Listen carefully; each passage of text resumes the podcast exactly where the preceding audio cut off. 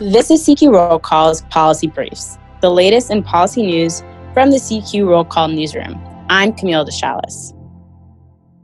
The Senate Homeland Security and Governmental Affairs Permanent Subcommittee on Investigations released a report earlier this week that found that the Department of Health and Human Services issued more than $32 million to two companies to build facilities that were later never opened.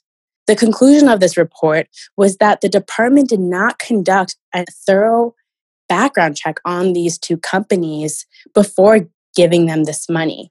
And if they did conduct these background checks, then they would have found that the two companies who were granted all this funding had histories of questionable practices in caring for children in the past.